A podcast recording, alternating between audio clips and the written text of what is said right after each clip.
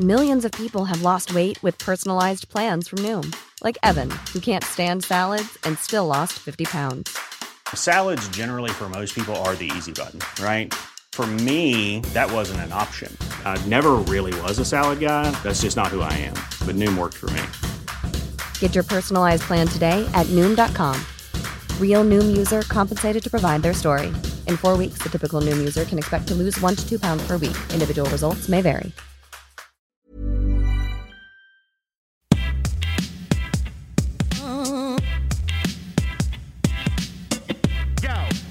Parents out to lunch. No, this is parenting with the punch. Oh, this ain't parents out to lunch. No, this is parenting with the punch. Class is in session. Please be seated. Behaviors that get attention get repeated. Avoid the power struggle cause it will get you heated. Listen to Amanda cause she knows how to teach it. Yo, this ain't parents out to lunch. No, parenting with the punch. Oh, this ain't parents out to lunch. No, this is parenting with the punch. Yeah, yeah, yeah, yeah. Please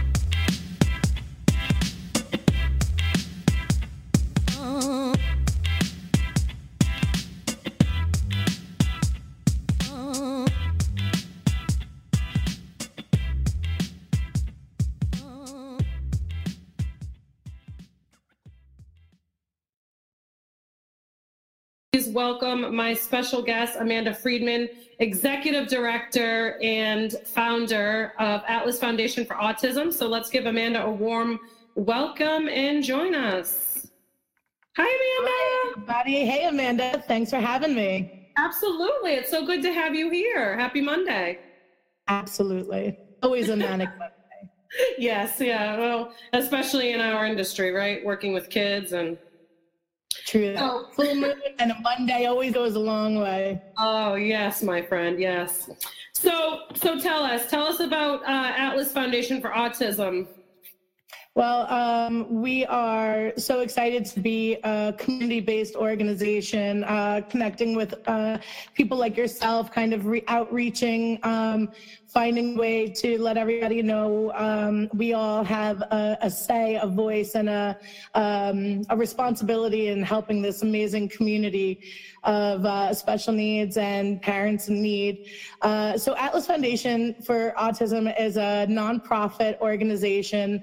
We run a school for kids 7 to 21 with autism and other uh, differences. Um, we have after school programs. We run free programs every other Saturday from 10 to 12 to bring our community together, to get parents connecting with each other in a sensory autism friendly land, inclusive, anybody can come. It's really exciting. And then we try and get, you know, workshops and other supports to make sure we're we're letting people find the resources they're entitled to. Uh, because nobody can really do it on their own. And so we like the idea of helping people find their direction and find their voice. Absolutely. That's awesome. So, and what are the ages that you guys serve? So our school is from 7 to 21, but our other programs go as young as four, and we're really reaching uh, far out into the adult community now as well. We do some internships, volunteer opportunities. We're offering uh, supportive classes and individual therapy and helping uh, individuals on the spectrum and with other uh, anxieties and needs and challenges uh, to build their relationships both within their, their family, uh, romantic possibilities, um, the workforce, sibling rivalries, um, all sorts of different dynamics, really. Yeah, no, absolutely. Now, and you guys have um, all the related services as well, correct? So Oh speed. my gosh, what else? everything, except, everything except for physical therapy. Okay, okay. But we do have uh, afternoon availability. Uh, we work with our families to seek out the, the best reimbursement options possible. We try to help act as a liaison for families going through uh, the, um, the front door, dealing with the off- Office of People with Developmental Disabilities, health insurance, uh, Board of Ed um, supports, busing, um, even just like finding things. Uh, we have people who contact us from outside the country, just looking for support. How do I handle this? Uh, I want to start a school. Can I come? Uh, you know, see what you're doing and bring it back. Uh, how do we bottle the magic, you know? Um, and what we always tell people is to find their own uh, balance, really, and that kind of like uh, the Wizard of Oz. Click your heels three times and remember there's like home, you know?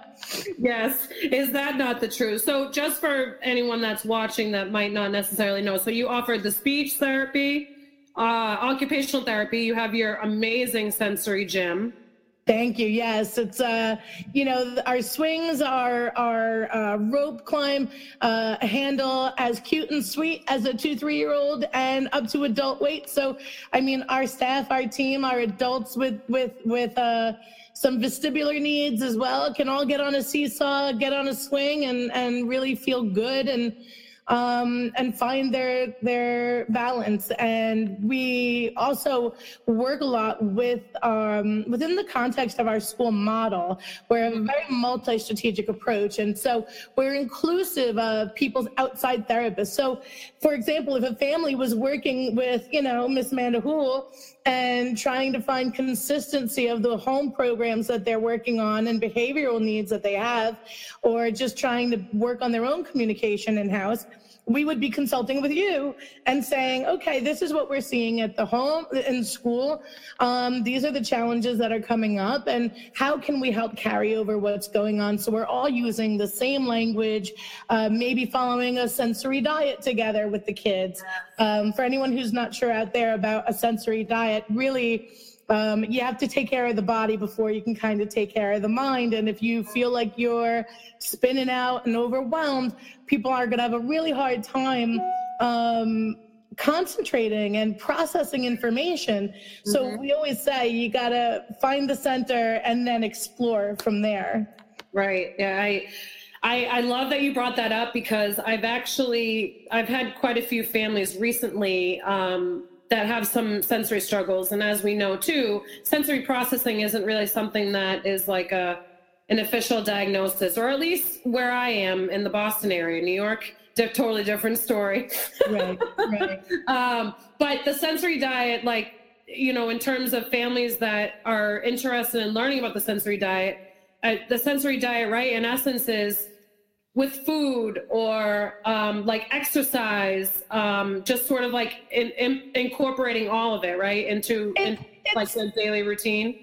You know, I think that that's a really good kind of baseline for for it. But really, like an occupational therapist or um, somebody really looking at whether or not a child is regulated and there's emotional regulation mm-hmm. and there's sensory regulation yeah. and um, you know uh, what we're looking at when we talk about sensory regulation is is the environment friendly to their profile. If you have a student who's very sensitive to loud noises, you're going to be looking at what other students are in the room. Are you putting them next to a window that five fire trucks go past every other hour?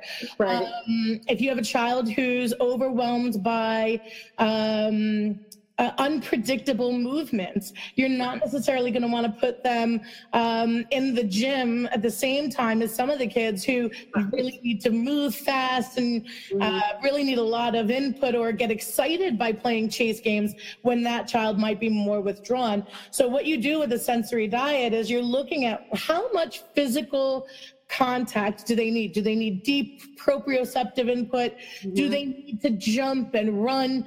Um, and then how often? So you track that data. And we work with the school psychologists. I know you do a lot of data work and understanding behavior and upticks and things like that. Mm-hmm. So, you know, if we have a child who's starting to have behaviors or fade their attention every 15, 20, 30 minutes, there seems to be an issue. They bolt out of the classroom or they try to get to the gym or they mm-hmm. knock down a desk because they're looking for, for something to pick back up. Right. What we want to do is get them before they have a maladaptive choice and right.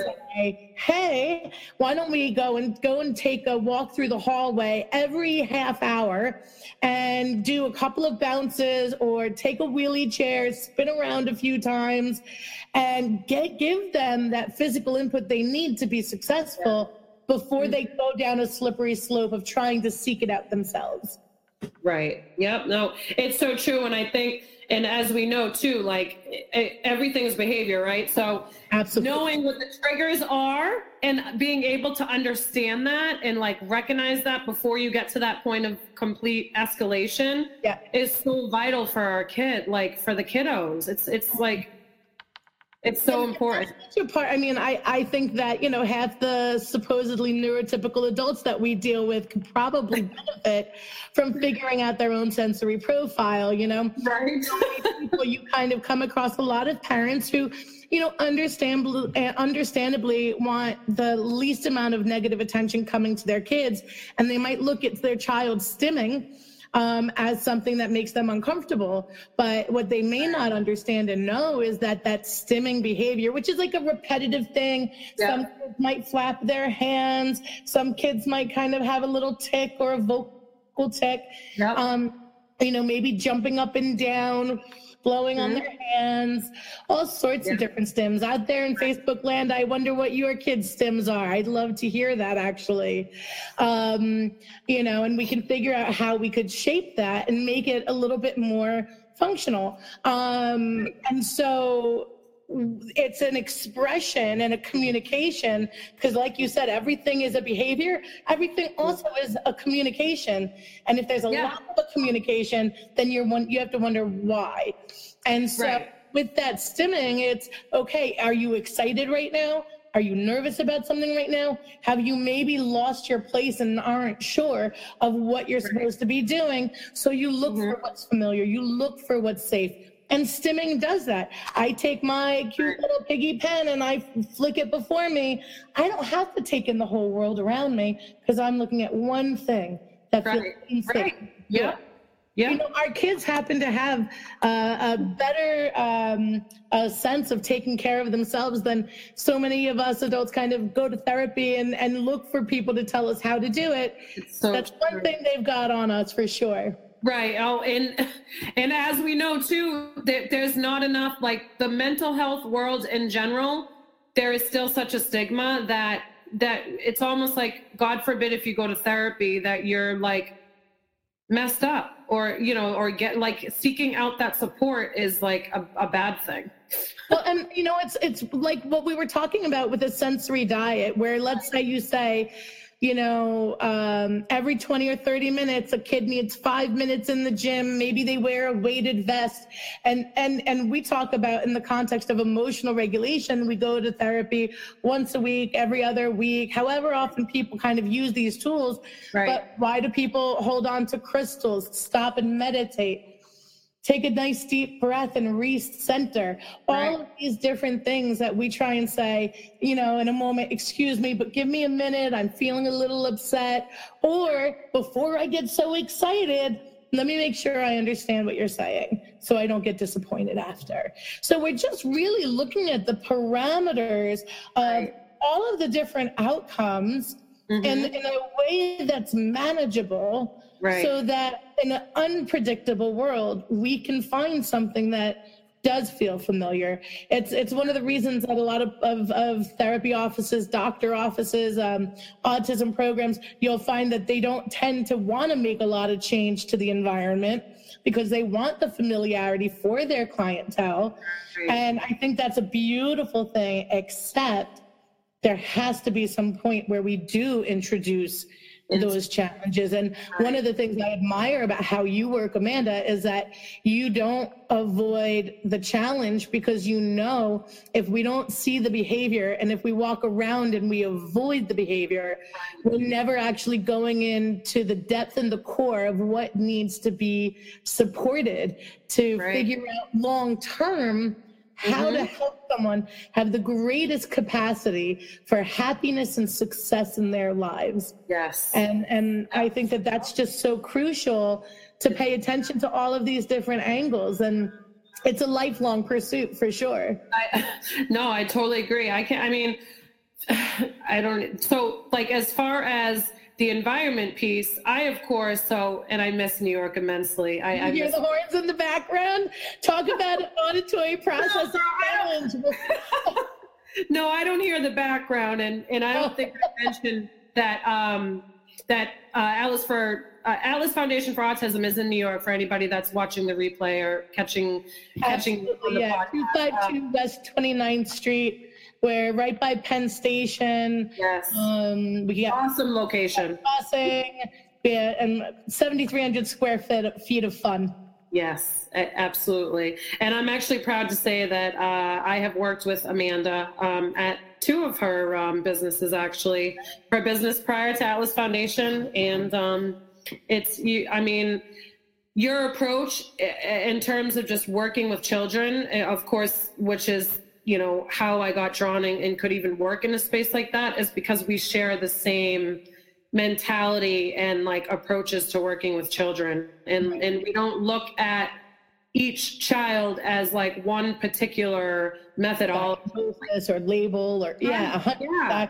every child i- is totally different. So yeah but back to the whole environment thing. So because i'm in in the boston area right that i don't have the the luxury of working with children in the school so it has to be in the home. And as we know the home environment is um i mean that's where you see a lot of the behaviors that's where a lot of them begin you know prior to the or even behaviors that the ch- children are emitting in school or even out in the community. So i definitely think having that piece is definitely crucial um, Well, and I it- think Amanda, you know, with with the work that you do, and I love that the fact that your organization isn't just about the parenting piece, but the couples piece and the relationships piece, because the the strain that can happen when all of a sudden maybe the kid's doing great in school, maybe they're they're ABA therapist or they're um,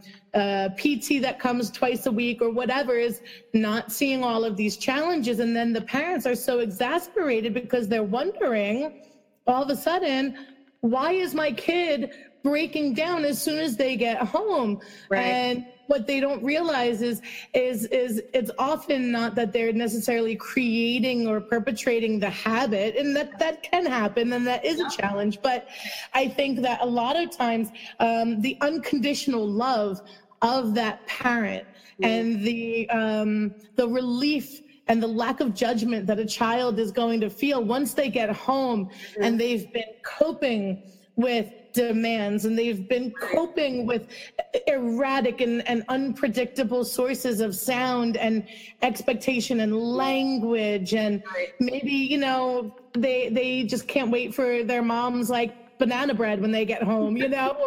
Or, um, or just that big hug that they aren't going to necessarily get because it may not be appropriate for them when they're out and about with you know with new uh, peers or with staff. But that affection that we all want so much is something when they get home they want full full force. And sometimes you know mom and dad are getting dinner ready finishing up the books uh, got you know uh, cutting the lawn whatever the, the the thing is that needs to kind of happen Right. um, because life is calling and yet this child is just looking and ready to completely um, you know, unwind and collapse because look what a great job I've been doing. I left you at 6:37 this morning, and it's 4:30, 5 o'clock, and and now should be the you Yeah, know time. fest and the relax fest and you know kids are narcissists on the best of days. And so once they get home they're not thinking about the fact that mom and dad actually have work other family things holidays to plan uh, you know something got canceled other siblings and then maybe you know parent teacher conference for their younger or older brother or sister. Um, you know my my little brother ate my homework not even the dog you know things, things happen right and i think that um, it's really important to add that extra cushioning and support and structure Right. sometimes to home even though it's counterintuitive you know Right. i've had so many parents say to me but i don't want to be the teacher I want to be mom. I want to just be dad. I don't want to have to be firm. I didn't like it when my parents were that way with me. Right. And I think it really depends on what issues are at hand right now behaviorally or what is going on that's like the real priority you know and that's how you can gauge whether or not you can let things slack a little at home and call Amanda Hool and ask like how do I make sure I'm not compromising my kids growth um, right. at the same time uh, hi, hi there, uh, Janine. Thanks so much for tuning in. Great to see you there. Yeah, no, and I think the the big piece too is when we hear firm, I think parents like automatically assume that that means like mean or rude or um like not non-loving. Right. And essentially like you can be firm and loving i mean my my approach your approach like is firm and loving like we have those boundaries like. You can still is not the enemy. Yeah right right. You can set those limits you know and and have those expectations but still be loving at the same time. You, you can be firm for like two seconds and you can go right back to being loving again. Exactly. Exactly. And, and the truth is, I think that people don't realize that the world can be a very intimidating place. And, you know, children, teenagers, a, a, neurotypical teenager's mind is still really in need of a lot of growth. And research stands to prove that. And I think that when children are, are acting out, so often they're doing that because they actually want their parents, their caregivers, their loved ones to say, I could handle your tantrum. And right. because I can handle your tantrum, I want you to know that when the big bad world hits, when God forbid somebody comes and attacks your school, attacks you on the street, or somebody tries to take something that's yours, right you can look to adults you can look to your parents your teachers your your local police your firefighters and you can know that an adult will be able to handle that situation and so it may not seem like a big deal to say no you're not going to have dessert before dinner tonight but right. that one little thing where you have a rule and you follow through on that can be so significant mm. to that child understanding what they need to do in order to be safe and well. Right. And and I mean, you're setting those those rules and those boundaries for their own good, and they actually they need you to to to set those boundaries. They need you to set those expectations because that's what essentially makes them feel safe. When we when we say safe, right? It, it's it's it's also the um just like feeling comfortable in their own skin, right? Like not necessarily. So it's just it it's it's so safe, so embody. Yes, like it embodies everything about that word. Like when the when when it's clear, when it's set, and like specific, they, you just see it. Children thrive. Like when you make those changes. I mean, you see it in the school environment. I've seen it. Like I see it in the home. It's just it's beautiful to see when you when those pieces come together. But and it takes a lot of work it takes a lot of work. And the other thing is, too, and this is one of the things, you know, nothing in life is ever mastered completely until, you know, you know all the circumstances in which it might apply. And I'll tell you, if anybody's figured that out or has written that book, I, I'll go buy it myself. Right. Um, because I think that, I think that our children in our community, too, are so um, evolving. And some things evolve just by by virtue of nature puberty um, right. understanding. Um, sometimes things start to kind of click because all of a sudden they're um, inspired by a, some uh, a peer. They're uh, feeling more like you said more secure within themselves. And so um, you have to reevaluate the priority goals as well because a lot of people say oh well we fixed this. I'm done with therapy. I'm done. My kids my kids cured from this situation because we've had three weeks of no major tantrums and just a little bit of um, you know so, some mini challenges. But compared to what it was that's so great but right. you know what? We're actually letting our kids down if we don't constantly raise that bar. Go yeah. to the next mountain, climb another thing, start again, yeah. and have expectations that grow with our kids because it's not good enough that they're not at the bottom 10 or 20% of their grade level now at this point. Every day we have to accept that we don't know them in this new moment. And we do have to look at ourselves too. There's a subjectivity to it. Mm-hmm. And you could have a thousand data charts to sit there and say, what was the trigger? But Right. you know what? If you look at your own mood, and you might be, not you personally, because I know you keep very balanced, right? and, and you got this down. But I think that within my myself, within my team, within parents, one of the reasons that we need to consult with somebody like you is because we may not realize you know what have you slept recently when's the last time you went out to dinner with somebody or what's the last time you read a book that wasn't just about you know your child's disorder or challenge or- and they don't realize they're cranky. And so maybe they're over giving out the strikes and they forgot to give out the positives and the reinforcers. Right. And I think really having uh, the objectivity to look at yourself without judging yourself and Right. know that there's going to be a certain amount of subjectivity mm. to all of our mu- moods and you Right. bring in humanity and you say to the, the the child or the adult you're working with i'm doing my best with what i have right now mm. and i'm sorry if you don't like my answer. It's mm. still this because you still have to maintain that sense of authority and comfort but there's room to reevaluate at another Right. And that and that's the that that that's the piece too. Like in that moment, yes, you're you you can you can reevaluate literally like five minutes later, depending on obviously the situation. Like it does the negative reinforcement I think parents hold on to. Um Which, it, by the way, hello to everybody else joining in. It's nice to see you there, guys. I, hi, Erika. Hi, Lorianne. Hey, Darnell, Janine. Thank you so much for joining us. Thank you, Amanda. I cannot see that because I don't have my cell phone on. So thank, you for the shout outs.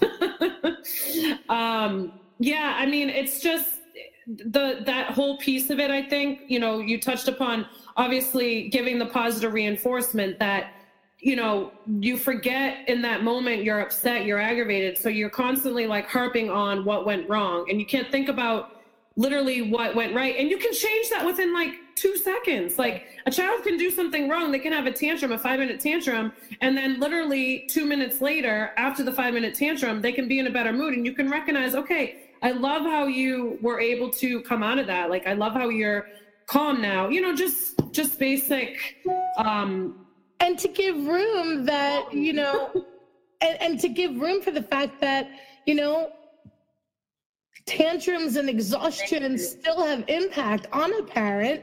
Right. And you know what? You don't have to be ready just because your kid's ready. You Right. don't then go ahead and say okay well i'm glad you're over being upset because you know what? Now you as a parent have stepped on all the broken legos. You have a headache yourself. You're 20 minutes late for something and you're going to be the one dealing with all of that. So Right. you you could still say to your child, I'm so glad you've done better. This didn't last longer. You didn't let it get worse than it was. However, mommy or daddy or teacher, whoever, still Yeah. just needs a, a minute to, to feel upset. Or maybe they come in for a hug right away. And you could mm-hmm. say, you know what? I love you so much, but I'm just not ready to come close to you because you just hit me. Or I'm just not ready because I don't know what you're going to do or if you're going to change your mood again. right and being able to yes A subtle amount of accountability. And it's mm-hmm. okay to have our young ones be accountable. You know, in this day and age of everybody gets a trophy, you know, you kids go sign up for Little League or whatever. And and our our our loved ones don't know and our students don't know how to deal with failure. And, you know, Richard Branson d- says all the time, um, failure is where all the learning is. And so if we don't highlight how things could be better the next time, what else the expectations are, make it safe to review and say, wow, I'm so proud of you for being able to look at what we could have done better this time right yeah and and to talk about our own wishes and how we could have done things differently also Right. is very empowering because if all we ever do is demand it of them right of course it's like there's a real hypocrisy there Right. Yeah. Yep. No, absolutely. And, you know, being a, like, the, being able to model this, you're preparing them for adulthood. You're preparing them for the real world because I think you and I can both attest to failure. Okay. Like going through failure is where you see the success. Like we've been through,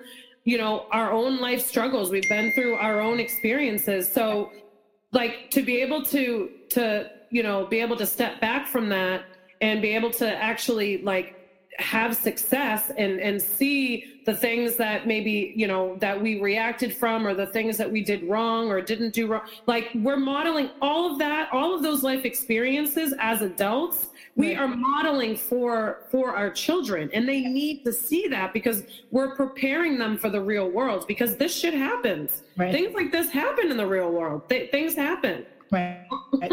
And it's it, it is one of those things where you know um, you get you you you end up as much as you want to try and think you're going to know all the things that are going to happen and to plan for as a parent you know uh, what what to know what what do you expect uh, you know while you're expecting right the best laid plans and everything in life um, are never really met and so how do we react in a way that's human and Right. Uh, apol- is, is sensitive and yet at the same time really helping us progress. And i see now here too uh, we have a, a, a comment here.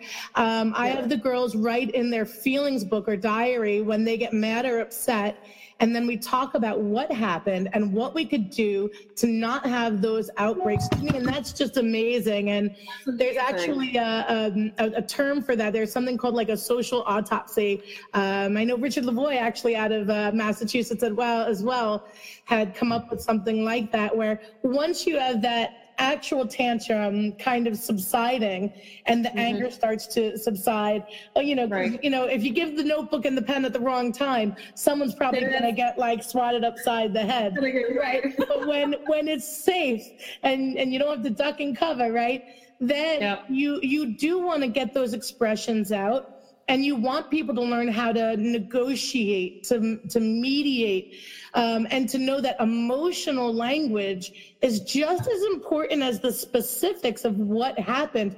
So janine it sounds like you've just got a, an amazing hand on so much. And uh, you know i'm glad to say that both personally and and and here today on the live. It's uh, incredible. And it's not easy to to figure those things out especially when you have multiple children with Right. two totally different profiles maybe or two different personalities yep yep i'm sure amanda you must see that a lot in your practice too Yeah, I mean, we all know every child is is different. We they all have their own quirks. They're all- they own they they each have their own way of handling their emotions. Um, you know, more expressive, less expressive. So, I think you know being able to discern and be able to know like how each child handles those Right. certain you know situations or behaviors and brooklyn's coming to say hello um it's just so important because I think we know too, you know, you can't teach or you can't, yeah, you can't teach every single child one certain approach. It just, it doesn't work. Like you can't just use one methodology or strategy. But so many people do, and they they want that security of saying, "I'm a DIR floor time parent only. I'm a ABA parent only. I, um, you know, I'm gonna Son-Rise, you know, only." And the truth is, you know, how we how do we spice our food? It's it's usually not just one or two things, right? We usually add a dash of this, a dash of that, and sometimes you're in the mood for a little more, and sometimes you're in the mood for something simple. And I think that it's really important when we're looking at our students and their needs uh, to say, you know, we have to look at everything that's out there because the world is changing and we have to pay attention to um, all the different tools that might help. And honestly, if I looked at how I was raised, my repertoire and my tool belt isn't one I would pass on. And so if I went with what was familiar to me, I wouldn't necessarily be able to to do a better job for these kids that we're dealing with than what I knew. And I think that keeping abreast of all of the different things, knowing your non-negotiables though. Like for example, we happen to have like a non-negotiable about um edible reinforcers for discrete trial. So, Yeah. like a discrete trial run is if you're asking someone to do something really quickly, multiple times, Yeah. to them, let's say, excuse me, um, a color.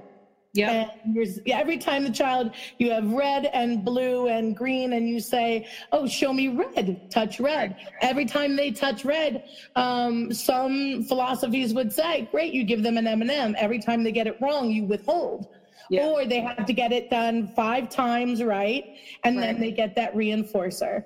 Right. And I think that there's nothing wrong with that for certain people, but for us and the way we work, we want the engagement and the learning um, and the anticipation to actually be the reward. Now, mind you, we may say, uh, first, um, let's do all of these colors, and then gym, first this, then maybe we could go to the kitchen with a natural consequence, take a walk, and if you're hungry, you can communicate that. Right. But it's not directly tied in to the work because then our students are very clever in finding ways to manipulate the situation. And to all you parents out there, if you wonder, is my kid smart? Is my kid doing okay? If your kid can talk you out like uh, of, of getting grounded or find a way to get that cupcake we were talking about earlier before dinner, and you don't even realize how you just said yes, honestly, use that. Manipulation is a sign of intelligence and coyness. they just don't know that it's important to take that same effort into maybe following the rules, cleaning up their room, Right, doing right. something uh, that's being asked of them. Um, they don't know that that's going to bear a good result for them, but they do know if they go and they exhaust, you know, mom and dad and say, "I want it now, I want it now," or go knock everything else off the countertop, and while mom is cleaning up the mess, go and sneak a cupcake off of the the table Right. they figured out something that works for them. Right. So you want to pay attention to those things. Don't, it, it's annoying. You might get a little frustrated, but you want to pay attention. That's funny. I, I was thinking, maybe- thank you for that.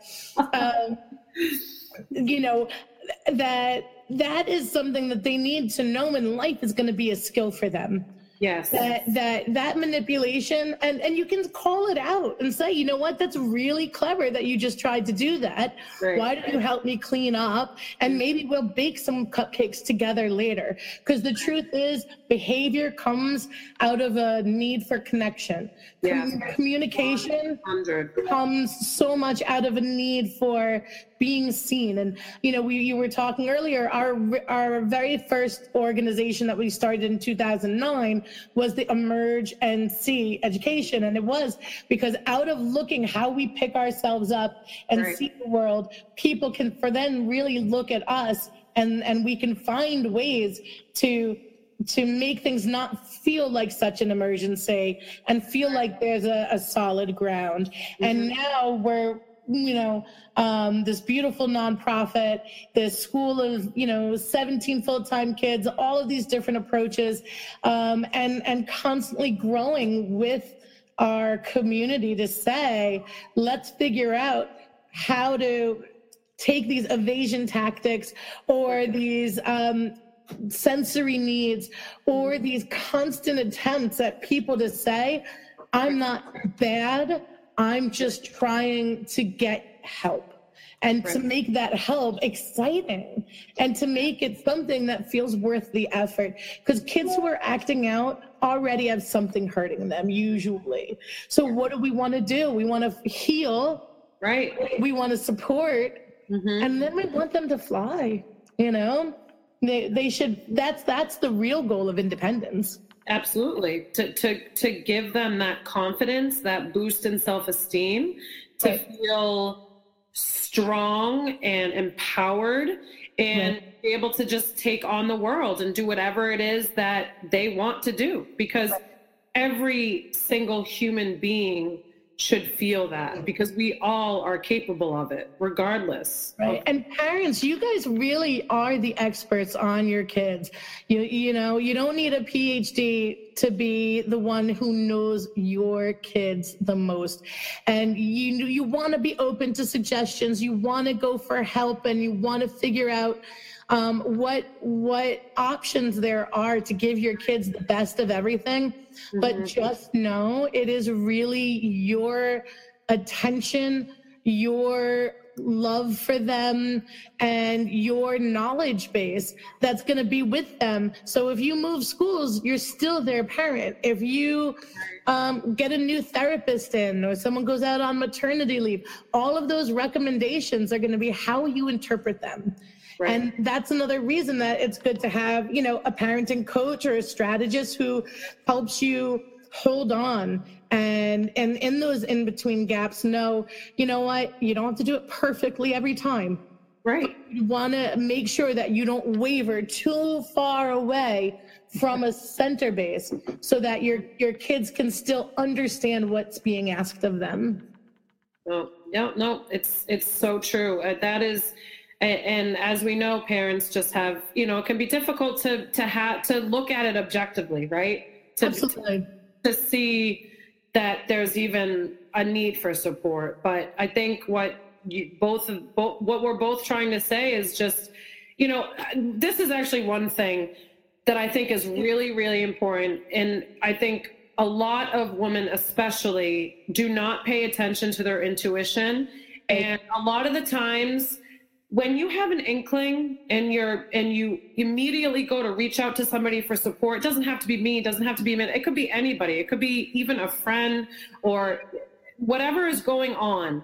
Right. That is your within that second that, that was your intuition telling you that this is something that you need to do. Don't stray away from that because i hear uh, i hear too often that you know you go you reach out for the support and then and, and then you don't hear from them again. And it just breaks my heart because it, it's so hard to like in that moment recognize that you know what you're doing right? Because there's there's this huge guilt piece and um and being judged. And i mean we are we already know especially when it comes to parenting there's so many different like ways to parent right? And people are constantly right. judging and it's hard to sort of and there's so many books out there that you can read and it's hard to be able to like recognize in that moment or when you're you know pulling your hair out or needing that extra support and again it could be just a family friend or or you know your spouse just but just, that permission piece right you might yes. be able to say that there you know there's a reason that parent support groups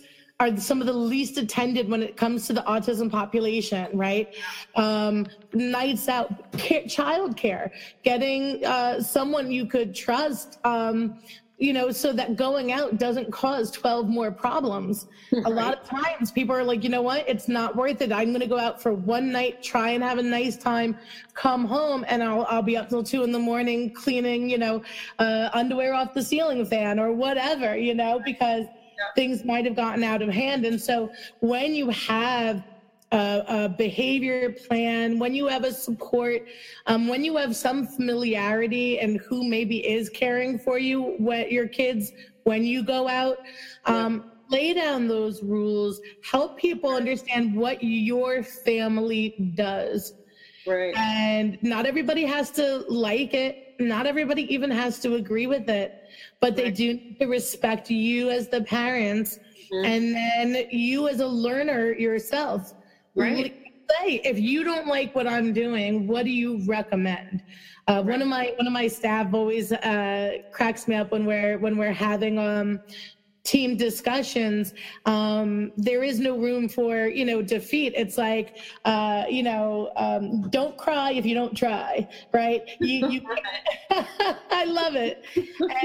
I do too. uh, we can we can we can be exasperated by a lot of different situations. Yes. But at the end of the day these kids uh, and young adults and adults still right. need someone to be uh, um, make clearing the path right right and, and, our job is to make sure that we crumble at a later time when it doesn't affect them and right. enough room to just be human and Right. let them know that that scraped knee falling off the bike 12 times is is is is, is actually more important than getting it right the first time. Thank you. Yes. Yes. You had that that's the only way and and in fact I just watched a um a clip um I think it was on Fox Kids and a child psychiatrist was discussing that it's actually more it's more important for the child to be able to get it wrong or you know with with the authoritative parenting which they say you you you basically end up with more kids that are going to be a little bit more unruly but they have to be able to be unruly in order for them to like learn from their mistakes and know okay that like this this is what i you know did wrong or and then it helps them to be to get better at just like being an individual And you know, there's always a stop point before that. There's you know front Right. loop. Right, you can give them a picture reminder. Oh, we're gonna ride the bike, and you know, you put the helmet, a picture of the helmet, and a picture of a kid falling down, and say, "We don't want this, so we're gonna wear this." You Yeah. know, and, and then if they still don't after that point, a natural consequence is going to be the the fall, the scraped knee, whatever Right. that might be. But Right. not like we want them to purposely fail. of course right Always are striving for the greatest of success, but we don't want to be afraid of every angle of what life does and what that resilience is. And then at the same time, like we were talking about earlier, that success is is going to be a great moment, maybe a really nice pause, and then you go right back to the next pursuit yes and you keep going. Yes, yep. Because it never, it, it doesn't end at once you hit what success, whatever that looks like for for anybody. Right. It doesn't stop there. You constantly have to keep building. I mean, look at Oprah. She's not stopping and she's got a network. Hell no. Absolutely not. And that it just comes with like perseverance and, and feeling um, you know, the confidence and feeling good about yourself. It, it's the same thing for children. We're, we're this is this is what we're doing for the kids. Like we're modeling all of these things. We're teaching them how to like be more uh it- like just like get it in the real world. Exactly. And speaking of, you know, I don't know, you know, who's still out there right now, but if you guys have any direct questions for for either of us or things that you feel like would be really relevant, please add them to the live comments. We'll address them now or later if we can. Um, and and be really happy to to find out uh, what do you need in regards to um, support with your child and communicating with their school or supports in the home. What would you need? Possible uh, strategies for understanding how to deal with some difficult uh, situations, or or even just things that you're excited about, but you you know you're not sure how to tackle them. You know, junior high to high school, or um, you know, once your kid starts learning how to be more independent. I had a, a parent once worrying if my kid learns how to do a lock, then I'm worried that they might go out of the house and wander. And how do you promote that independence at the same time as making sure that they're safe in the world? So, guys, please just don't be shy if you have anything you want us to address as well. Yeah, no, absolutely. And you know, with that, it's we're we, we are constantly learning. Like I'm constantly learning from clients that I work with, from the kids that I work with. They're teaching me what you know things that I could implement with you know with future families that I like. We're always learning.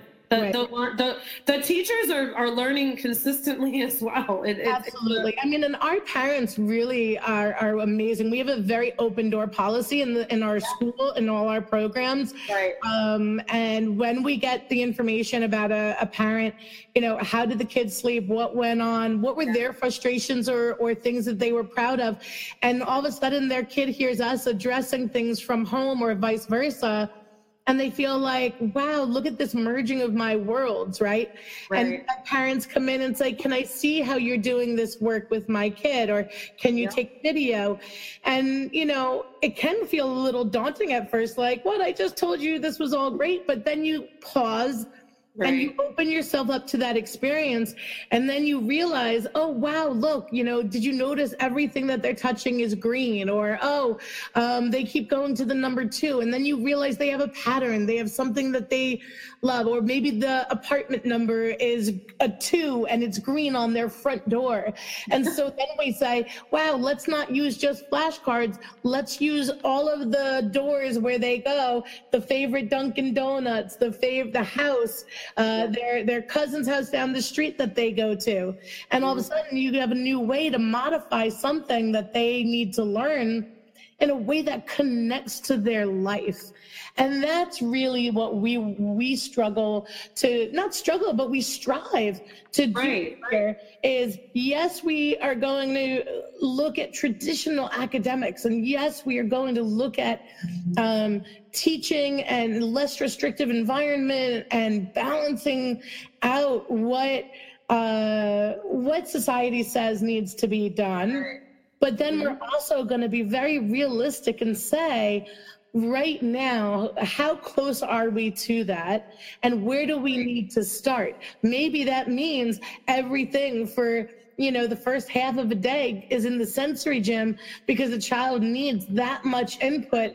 And yes. instead of trying to get someone who can't even pick up a pen without it falling or throwing or being a, a, a tool for something else, that right now, if this kid likes to go and spill your coffee and put it on the wall, okay, let's get a big canvas and some paint and teach them number one, two, three in that same way.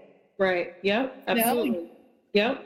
There's yeah. there's there's all sorts of creative ways to not make everything uh, a hardship or a negative, right? Yeah, no, absolutely. It, it, to be able to ha- like you know turn it into a more functional. uh I don't want to say behavior, but a more functional like activity. Like you just right. you know it, it helps them to be able to okay now you're teaching them okay these are the things that are appropriate i guess right welcome everybody by the way i see a couple more people just joined in so hey guys welcome to the amanda hool and amanda atlas uh, and show yeah right covering yeah. in schools here today yeah if you're just jumping on we are just asking please if you have any uh, direct questions that you want to ask either myself or Amanda, uh, now is the time. So please do. Any parenting struggles or even just a celebration or, um, you know, it, you know, first, first and foremost, you know, I'm straightforward. I always want you to be open and Amanda's the same way. So if you have a question, please drop a line. Strongly encourage that.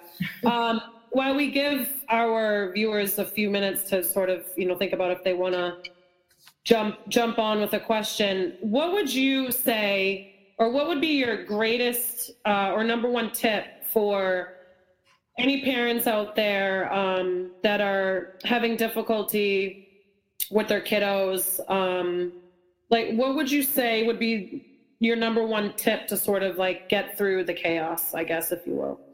I, I think um, remembering that. Uh, nothing is is is really that permanent mm. um and that the the way something feels in a moment is not really going to be what it looks like objectively when you're a couple of days out of a situation right. and giving yourself permission and room asking someone to step in when you really need it mm-hmm. um, feelings can be really complicated Yes. And while we need to hold each other up in our emotionality, mm-hmm. I think objectivity is really, really helpful before you make any major decisions. Uh, right. Just giving things a little extra time. People feel that everything is very urgent, and there's a lot of pressure out there.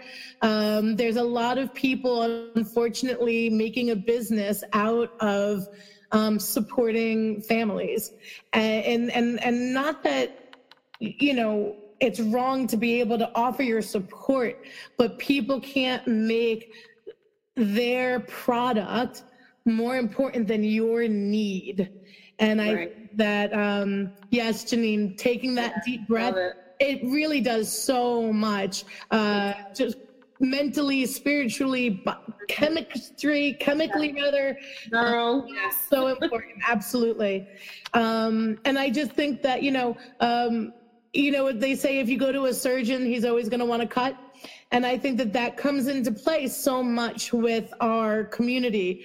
Uh, know what you want, look at things before you take action, um, and, and reach out to people around you and ask how they've dealt with these things as well before you make that final decision. Right. And again, you know, it really just comes back to the support, whether or not it's, you know, getting it outside or, you know somebody in your inner circle i i can't stress enough how strong the village is. And yes. we need to get back to the village because when we were growing up it was all about the village and you know and the village people. Yes. Yes.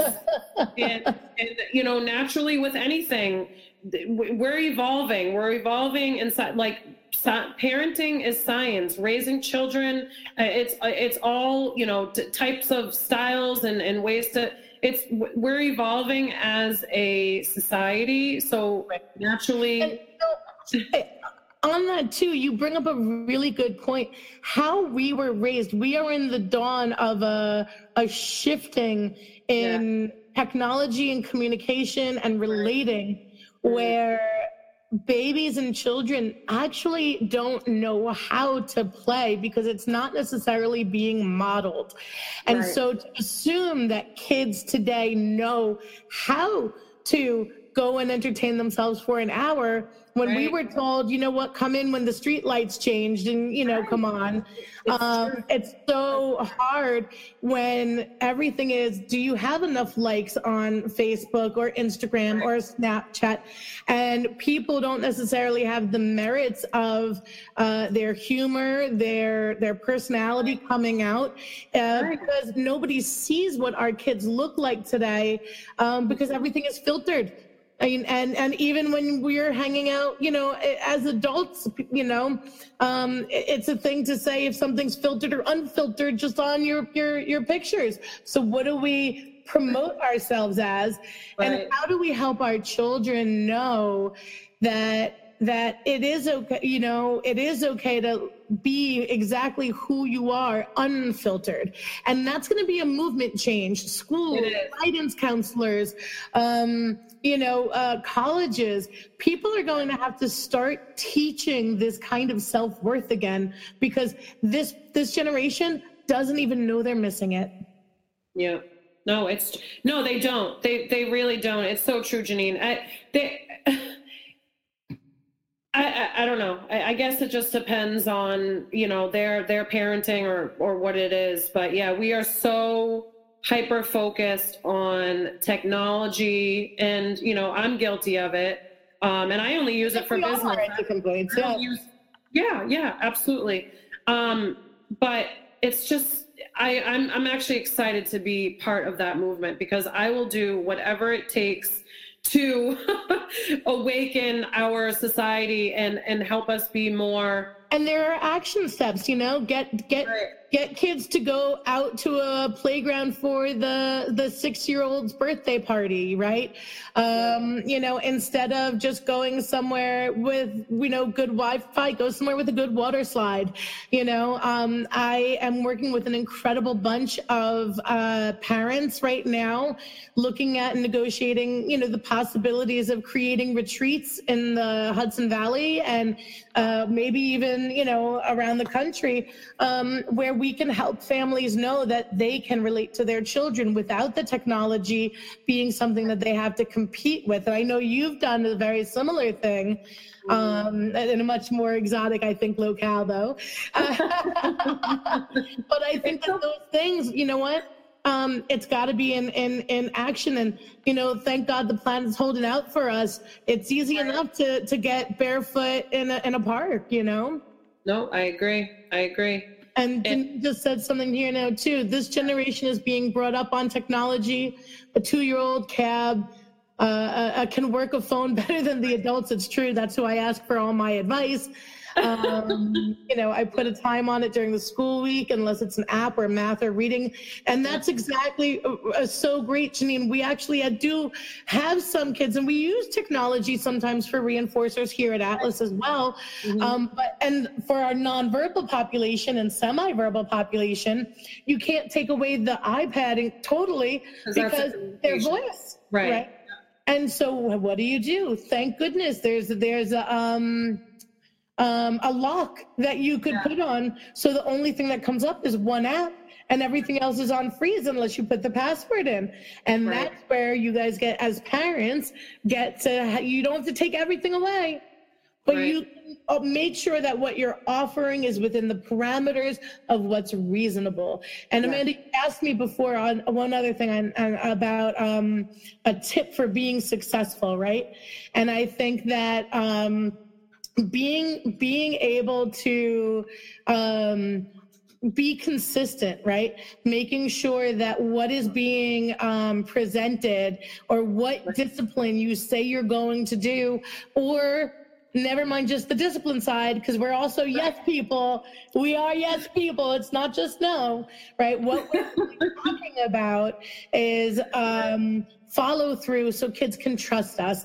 And so if you say, you know what, um, if if if you get all your your grades this this semester, um, I'm I'm going to take a half day off work, and we're going to go somewhere and play hooky you know, right. then you have to follow through, you know, yeah. and if you can't, there still needs to be some way to uh, help understand why and what happened. But right. be sensitive. Don't just go for the biggest, shiniest thing, because that's right. sometimes going to be the hardest to deliver on. So make sure you're finding reasonable measures and things that you can offer. But I think, guys, you would be really surprised to know that you're celebrating your kid, your praise, your attention is usually the best reinforcer that they really want more than anything else. It's true. It's so true. They they like they are so happy, especially with the younger population. I see. I even see it with my 10 year olds, uh, 14 year olds. I mean, it doesn't matter what age, kids just want the acknowledgement and the reinforcement from their parents. And it can be the simplest thing that you re- that you reinforce or as far you know what they earn literally like a trip out to like the park it could be anything it could be a very inexpensive activity it doesn't or it could literally just pair that with the technology you know right.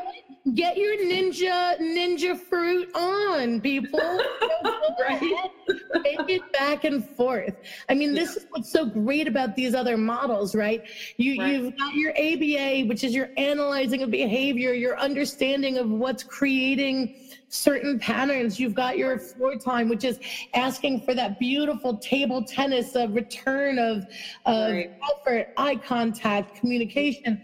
And then the beauty of something like Son-Rise, where you're saying, I'm going to connect with you, I'm going to join you, I'm going to love you unconditionally, exactly where you are.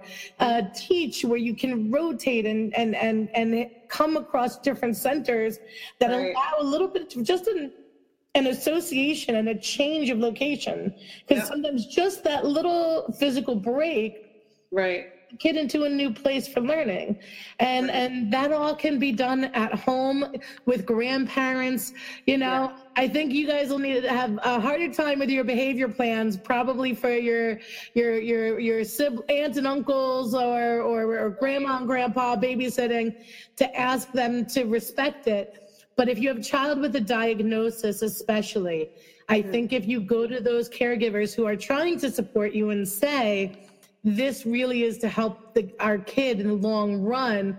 Uh, love you, Janine. Thank you. um, you know uh, that these are these are things that we really can can balance out, and that people, even if they may not respect you all the time, will respect that you as a parent are doing something for your child. And if you have a recommendation from your parenting strategist from Parenting with a Punch, then you've got it in writing, and people are very quick to follow what's in writing. Yeah, very true. this was such a fun convo, and I love that you and I just share the exact like same brain when it comes to working with kids. You don't find you're, you're a good model. I just I I stand in in in in, in your light, darling. I'm right there with you, my love. That's awesome. And I, I, you know, I'd love to do, you know, more of this. Thank you, Janine. Thank you everybody for joining in with us. Yes. I think it's a great forum. And just remember, we're here for you. And if you have any questions or want to follow up, uh, check us out. Um, Atlas is on uh, Facebook. that is true, Janine. so Amanda, Amanda think alike. Yes, we do. Not always, but these two do. That's right. and um, I think uh, if if people want to find us on Facebook, you know, go ahead and check it out. Oh, yeah. thank you. I see that. Um, and here in New York, if people want to know more about Amanda, go check her out on on Facebook and um, maybe we can rendezvous like this again some more. It's it's wonderful to talk shop. It's the thing that I love the most in this world, uh, and uh, I, I I'm just honored to be here with you today. Me too. Thank you. Same here. And I, I really look forward to uh, collaborating and, and doing more amazing things and putting it out into the world because it's it's important. It's important for and our family. The Village, as you said. Absolutely. All right. Well, thank you so much, Amanda, for being on Parenting with a Punch show today. And again, thank you to my guests that tuned in. We greatly appreciate your presence. And for anyone catching the replay, we hope you enjoy as well. Have a good thank day, you. Amanda. Have a great one, everybody. Well, thank you for tuning in to Parenting with a Punch show. It was such a pleasure having you all here today and those that catch the replay uh, kept seeing, watching the live, you can check out uh, Amanda's link, atlasforautism.org, to learn more, especially if you're in the New York area. As always, keep asking for more. Parenting with a bunch punch.com to learn all the ways that you can work with me. And make sure to check out the uh, podcast because that's where you will catch my awesome outro and intro if you didn't catch the uh, the live today. All right, y'all. Have a great Monday. Bye.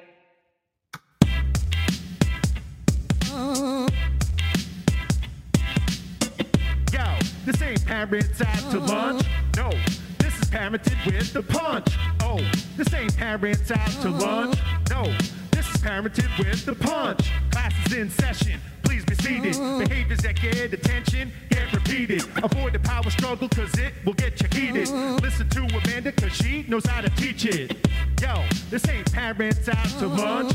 No, parented with the punch. Oh, this ain't parents out uh-huh. to lunch. No, this is parenting with a punch. Yeah, yeah, yeah.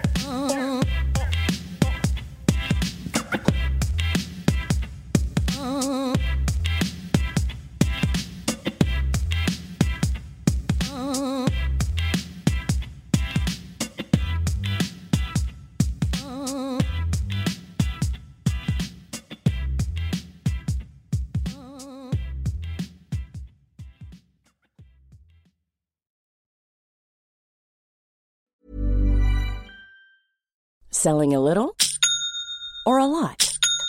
Shopify helps you do your thing however you cha-ching. Shopify is the global commerce platform that helps you sell at every stage of your business. From the launch your online shop stage to the first real life store stage, all the way to the did we just hit a million orders stage.